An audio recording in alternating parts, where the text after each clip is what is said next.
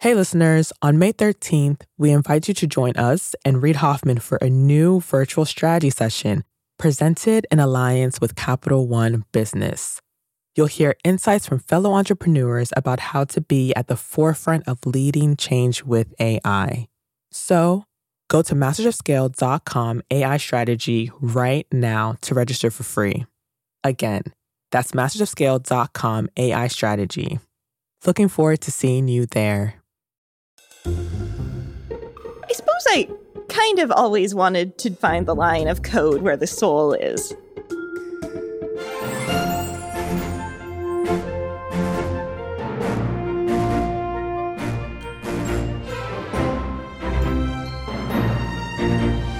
That didn't quite work out.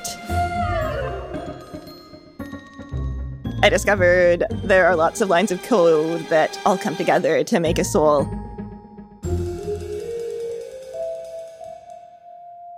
That's Natalie Silvanovich, security engineer at Google. And the soul she's in search of doesn't belong to some hyper advanced AI locked deep in a vault under Google HQ. Rather, something less sinister the Tamagotchi.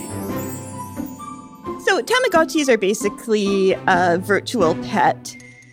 It has a creature on the screen, and you press the buttons, and you know, you can feed the creature and clean up after the creature, and hopefully it grows into something cool. Tamagotchi have come a long way since their heyday in the 1990s, from stilted monochrome and shrill beeps to full color singing, dancing, and pooping virtual pets. There's still the little black and white ones. But then there are ones that basically have the same microcontroller that's inside your phone in them, and they have a full color screen. And they cost about $100, and those ones have so many possibilities. Natalie's hobby is discovering what makes all the different incarnations of Tamagotchi tick by reverse engineering them. Reverse engineering on a very high level is taking something apart to figure out how it works. So, you can pretty much do it with anything. You can do it with a clock, you can do it with a phone. And in my professional work, the way I got into this is I try and find security problems in software so that they can be fixed. And sometimes, if you don't have access to, say, the source code for that software, you have to reverse engineer it. You have to look at the ones and zeros inside the binary to figure out what it does. And I basically did the same thing with the Tamagotchis. This reverse engineering can involve scouring lines of code in the newer Tamagotchi, or taking a more physical approach with the less advanced older models. So, the really cheapest electronics, they put the silicon on the circuit board, cover the whole thing in like glue, epoxy. There are reverse engineers who will use basically nitric acid to dissolve these blobs and then photograph these under a microscope to determine what they are.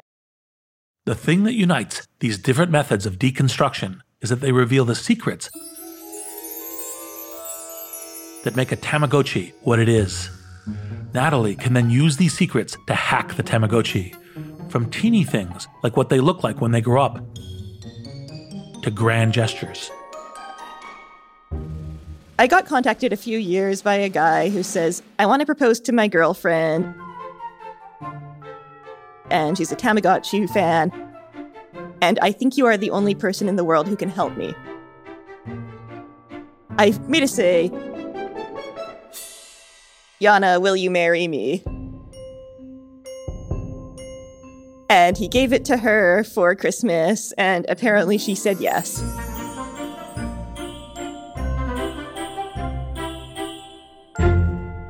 Don't worry, no Tamagotchi were harmed in the making of this episode.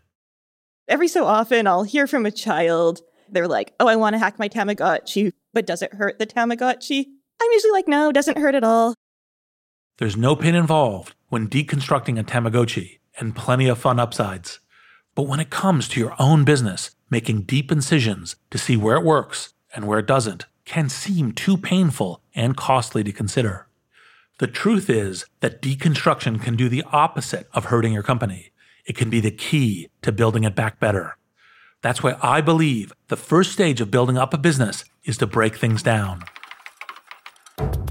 You got to have incredible talent at every position. It's like this huge push. There are fires burning when you're going home. Can you believe it? Such an idiot.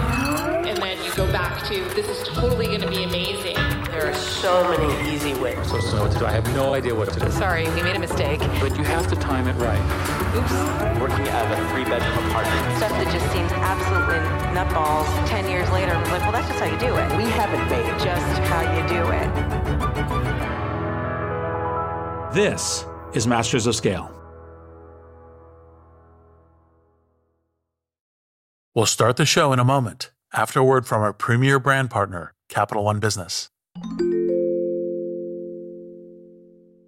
I woke up in the middle of the night because I had this nightmare that we were front page news that we've done the stupidest mistake of our life by making this pivot. That's Aparna Saran, Chief Marketing Officer for Capital One Business, and she's recalling a moment from her previous position at Capital One when she was heading up a team designing a new business card. we had just made the decision to go all in and sunset the prior version of the product, which was honestly the cash cow for our business. When we made that decision within a senior leadership meeting, as someone who had been on the journey to build this out for five plus years, it was really exciting. But by the time the weekend hit, I started to feel the responsibility and the pressure. We are taking this big bet on something that I've built.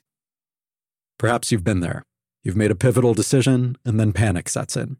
How would Aparna calm her butterflies and steer her team through this pivot? We'll find out later in the show. It's all part of the Refocus Playbook, a special series where Capital One Business highlights stories of business owners and leaders using one of Reid's theories of entrepreneurship. Today's Playbook Insight have multiple Plan Bs.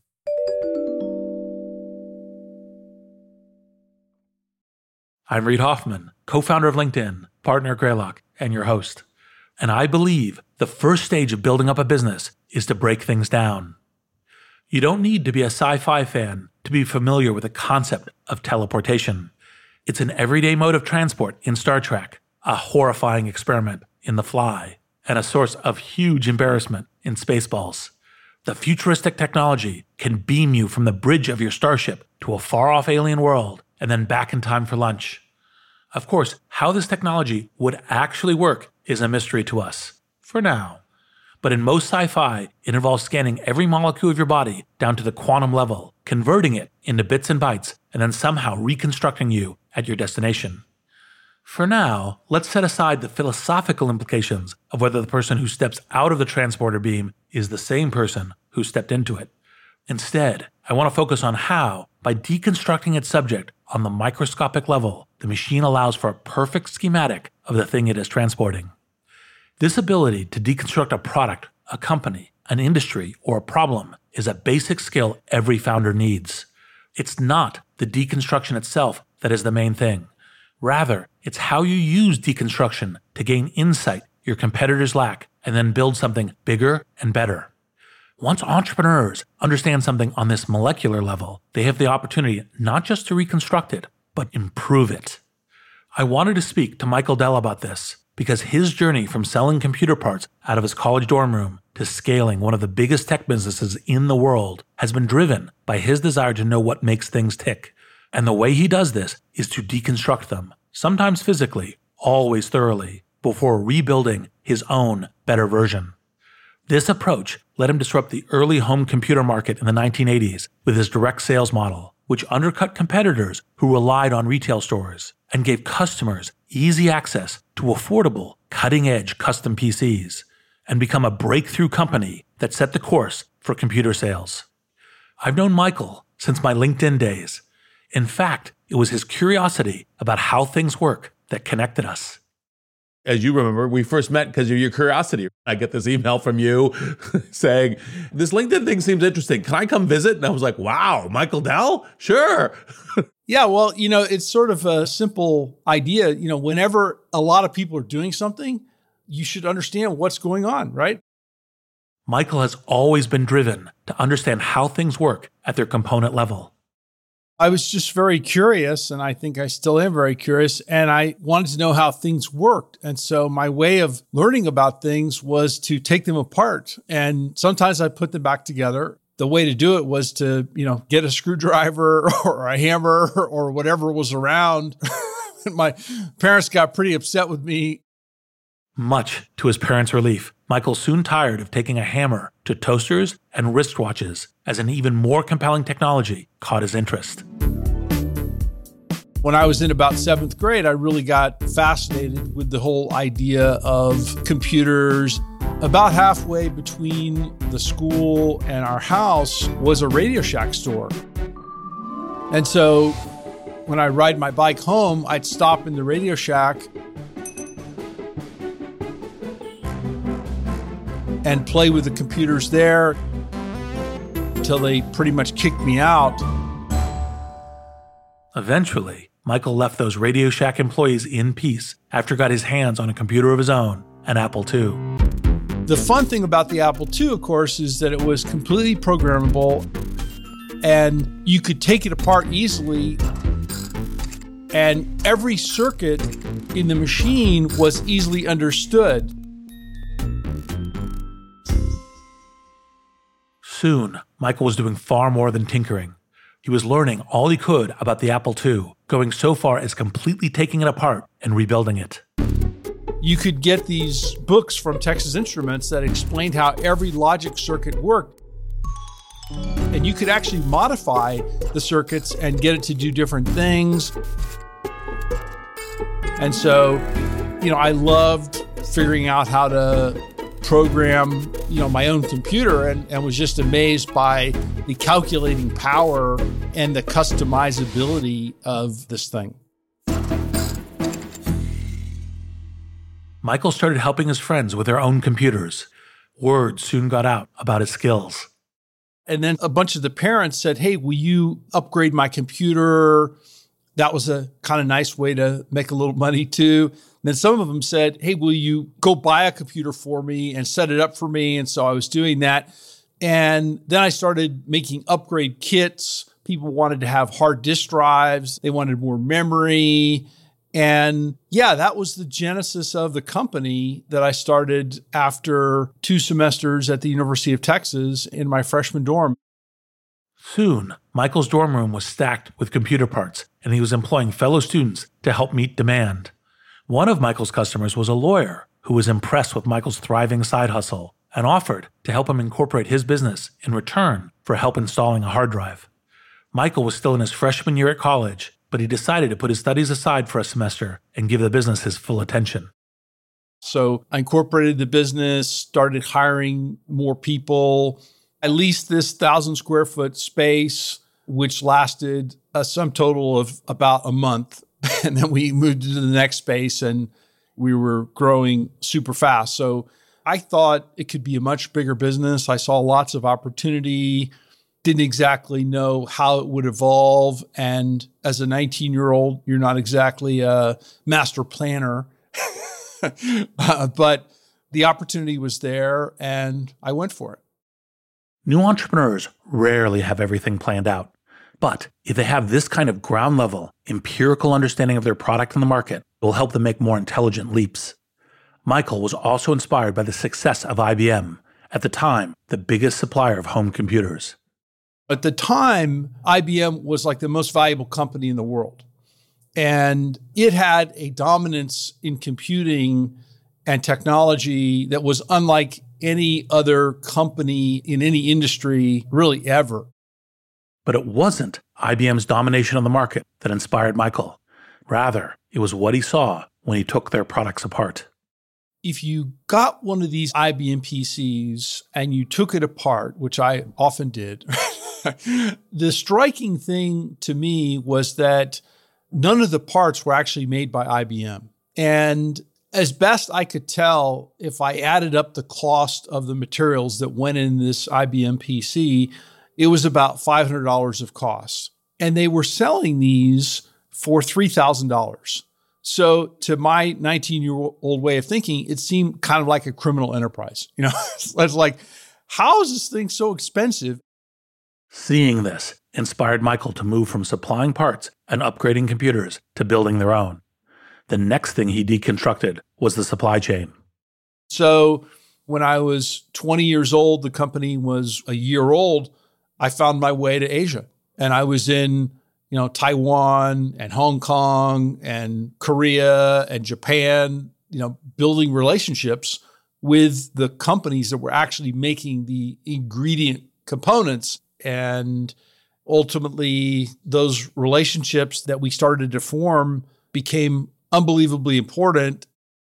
Michael deconstructed the traditional relationship between buyer and supplier and built something stronger than his competitors.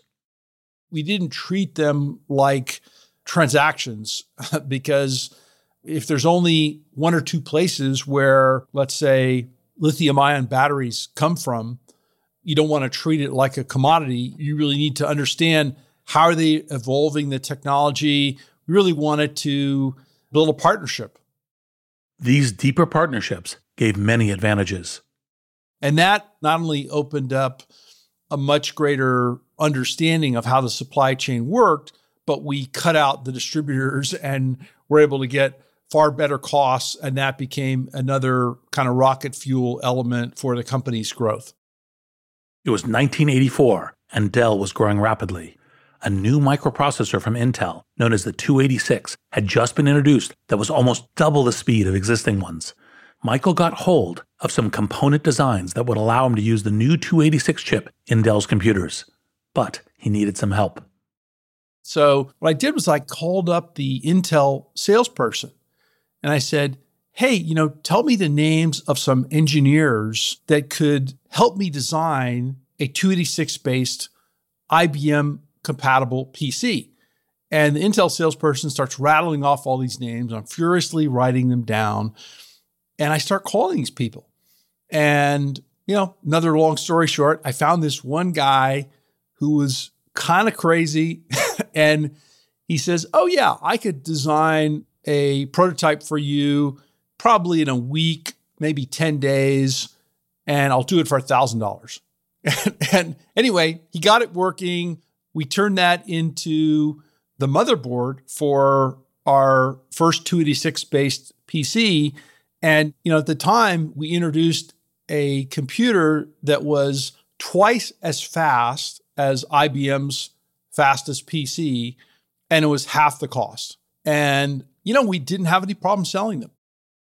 This is another clear example of how Michael's deconstructionist approach can let you get the jump on a big competitor and their newest product. But Michael wasn't just taking apart his competitors' products and building better versions. He was deconstructing the way computer makers sourced and sold their products. They have all these computer stores, and the people in the computer stores had been selling shoes or car stereos or whatever the hot thing was they really didn't know anything about the computers, were not adding a lot of value, and they had these really high markups. And so that was all kind of frustrating and confounding to me. And it seemed like there was just a really big economic opportunity. That opportunity to invent a totally new way of selling computers. Customers would be able to choose precisely which components they wanted, the hard disk size, the amount of memory, the monitor, among others, and then have it delivered to them. A huge advantage in Michael's eyes was that customers wouldn't ever need to step into a retail store. Listen to how Michael deconstructs the prevailing retail system and uses his findings to build a better way. Let's say you have 5,000 retail stores. you know, somebody's going to walk into the store and want to buy something. So you kind of have to have it there in the store mostly. Well, turns out that's super inefficient. And with all the varying configurations, and also the cost of the components is constantly dropping. If you were selling directly to the customer, you didn't have all that cost And of course, you could get the suppliers, you know, suppliers would literally deliver to us every single day. And we would tell them what to deliver because we just sold it. Right? and so we had this perfect understanding of the demand signal. And we had the latest cost because we were using the materials right away. And we also had much greater knowledge of what the customer demand was and how it was changing. And so that was kind of the genesis of the direct model. At a time when brick and mortar stores were seen as essential for succeeding in retail, Michael wanted no part in it. Instead, Michael doubled down on his direct sales model. This was in the early 80s, long before the internet fueled direct sales model of today. Back then, direct sales was a more analog affair. The company took out full page ads in magazines with titles like Computing Now and Interface Age, showcasing components and bespoke PCs, along with a phone hotline for orders. This meant Dell could sell high quality, low cost computers built to their customers' specifications and delivered to their doors. And the company avoided the heavy costs of having a retail presence. Michael's counterintuitive realization which he gained from deconstructing the whole system, was this not meeting your customers actually gave you a better understanding of what they wanted and a better way to give it to them. This model was ahead of its time and was also uniquely placed to take an early leap into an uncharted realm internet retail. We had like this program that you would stick in your computer and run, and it was like an online catalog you know, before the internet. And then, you know, when the internet came along, it was like, oh my God, this is incredible. You know, people could just go to this website and see all these things and they could actually order online. And it just was a total rocket ship for the business. In 1996, Dell brought its direct sales model to the web, allowing customers to build and order computers online. It was very early days for e commerce consumers were only beginning to wrap their heads around the concept of online purchases. But even at this nascent moment, Dell.com was a huge success. However, that success would falter when Dell turned its attention to another customer segment with huge potential big businesses. We'll be back in a moment after a word from our premier brand partner, Capital One Business. There was panic that set in that night because I didn't want to let people down. We're back with Aparna Saran of Capital One Business. She was recalling the time she woke up in a cold sweat, terrified that the new product she had been working on might fail. So the next morning, she sat down and wrote an email. It was Sunday morning, and I said, you know what? I'm going to just like share this with my peers. It was very emotional. It was like sort of a cry for help. Aparna realized that if the new product didn't take off, she needed a plan B, preferably multiple plan Bs. I'm inviting them to be the thought partners so that we are mitigating as much risk as possible and we have contingency plans in place as we make this move. You write something like this and your heart is pounding, should I send this? It was a super vulnerable moment for me. But then I was like, I'm going to just send this. Like, what's the worst that'll happen? It can't be worse than being on the front page of the newspaper. So she held her breath and hit send. What happened next would surprise even her. We'll hear about that later in the show. It's all part of Capital One Business's Spotlight on Business Leaders, following Reid's Refocus Playbook.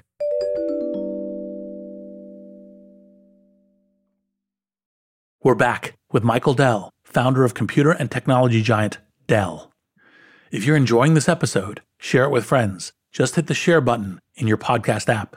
And to listen to my full conversation with Michael, become a Masters Scale member at masterscale.com slash membership.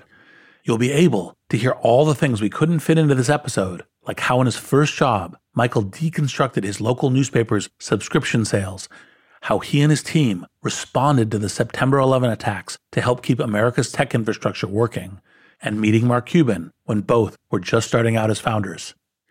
When we left off, Michael had deconstructed not just the tech inside personal computers, but the entire sales system surrounding them. This cut out the inefficiencies of retail stores and let Dell develop a just in time inventory system to ship custom built computers to customers that were vastly cheaper than competitors. In short, Dell had disrupted the entire home computer industry. To hone that just in time system, Michael took inspiration from another disruptive pioneer, Toyota.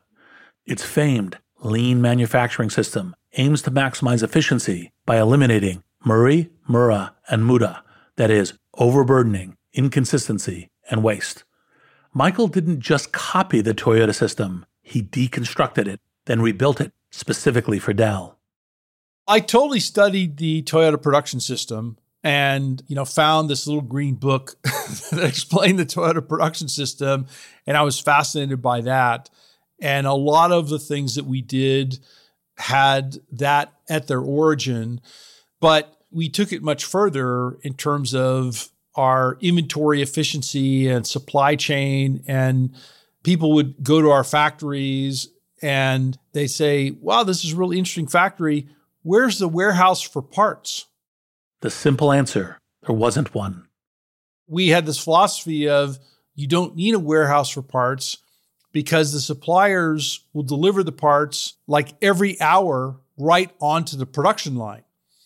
And if you look at things like our inventory turnover and cash conversion cycle and other things like that, they were absolutely unprecedented in business. And that led to further competitive advantages. You know, at one point we had six days of inventory, which is kind of crazy, you know, to, to think a company with that big of a supply chain with so little inventory, but it was hyper efficient. Altogether, this deconstructionist approach to supply, inventory, and sales supercharged Dell's growth. You know, the company grew its first eight years at about 80% compounded and for the six years after that 60% compounded. So if you put any number in that math you get to you know 10 billion plus. And so around seven or eight or nine years in it was pretty clear this was becoming a sizable company. Sizable is michael's modest way of saying that dell became the world's biggest selling home pc maker. But despite the rapid success with home computer users, Dell found a challenge when it came to enterprise customers. The company was only five years old, and you know, it turns out it was a bit too early. And I think one mistake that we made was that this is going to sound a little strange, but we actually priced the servers too low. And it was so low that people thought we'd left things out, right? and we didn't have what you would generally refer to as enterprise credibility, right? Which is some amorphous combination of things, right? Where it's trust and services and built up over time. It's like who are you going to trust to store your most precious data and applications and things like that. Michael found that what worked in the consumer market didn't work in the enterprise market. For once, he hadn't taken the time to deconstruct how this particular and very different market was structured. It's a reminder that what you learn from deconstructing one thing can't always be applied to another.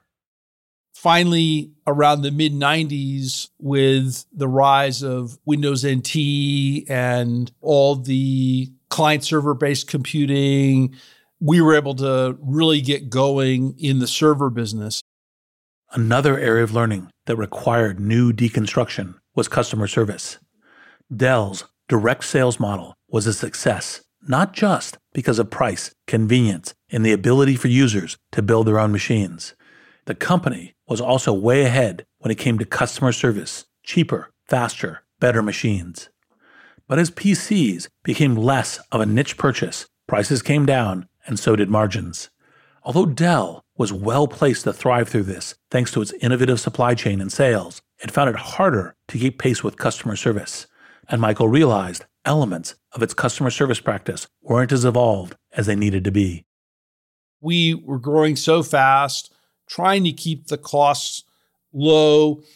And I think we let the service levels drop. And what we also hadn't quite figured out was that not all customers valued service in the same way. You know, some wanted a really high level of service, some actually didn't want any service at all. Michael's solution? As always, he took it apart to see what worked, what didn't, and then rebuilt it better. Ultimately, we got through that and you know found our way to really understanding that reliability and customer loyalty were the enduring factors in success. We started measuring those things super religiously and making them part of the incentive systems in the company and focusing not just on growth, but also on customer loyalty and loyalty being beyond satisfaction. You want the customer to come back and buy from you again and again. And we also learned a lot about how do you prevent failures from happening in the beginning? How do you design quality in? And how do you, you know, make sure that every customer is supported in the right way? This led to ideastorm.com, a website that Dell launched in 2007. At first, it worked like an online suggestion box. Customers simply posted their ideas for making the company better.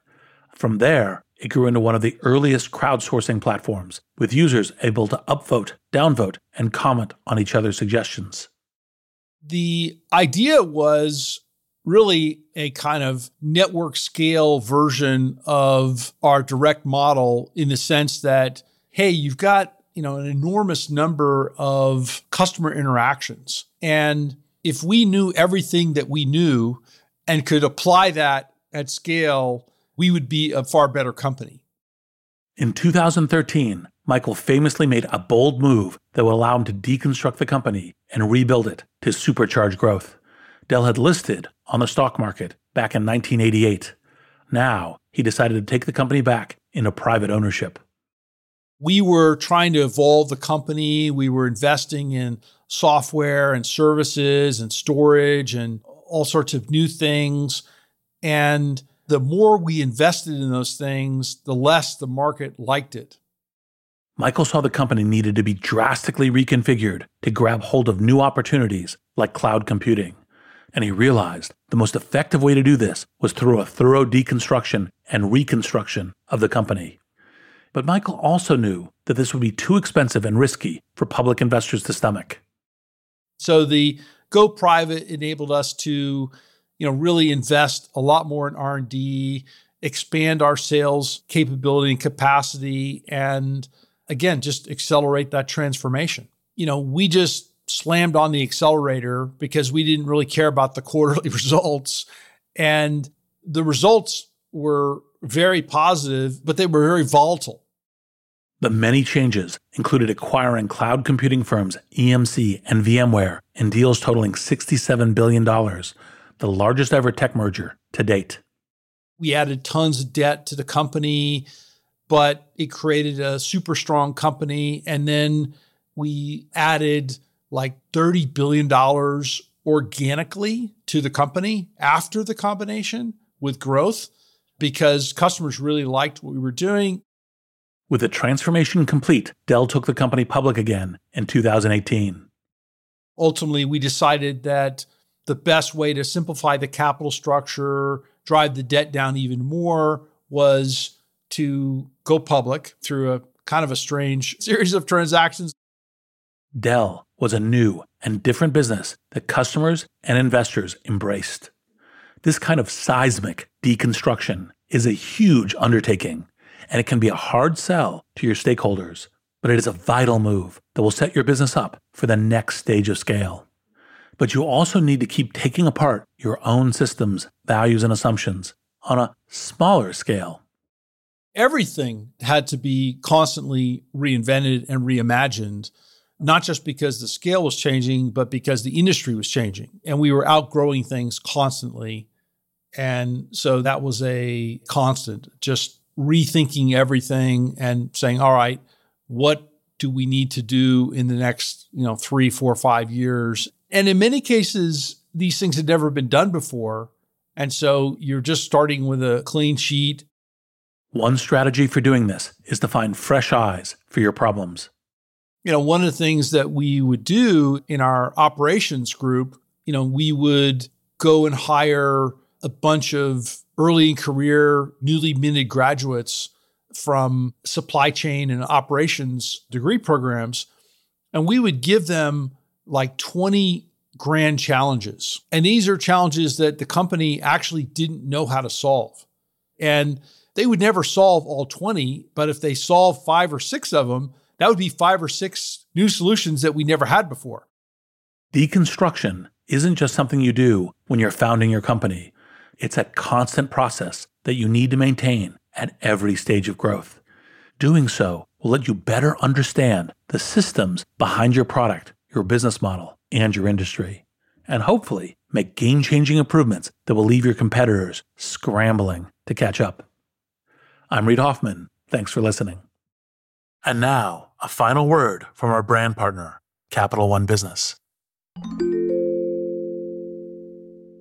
Throughout the day, text messages and emails kept pouring in. Whatever you need, just let us know.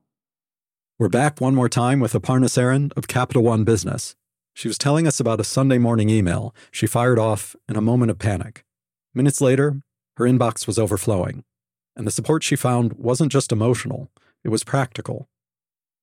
We talked about detailed contingency plans and we created our go to market strategy. Before we are in full rollout mode, we had stage gates so that we could test and quickly learn and iterate. And within a matter of like six months, as we were rolling things out channel by channel, those stage gates would allow us to pivot if we saw something that we didn't like. That day, Aparna learned a lesson that stayed with her.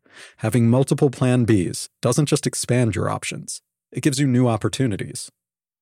The best way to pivot is actually open doors for thoughtful conversations because humility in knowing that you actually don't know everything, as well as the empathy in knowing that disruption is always drastic and abrupt, helps you go through that pivot with other people in a very different way.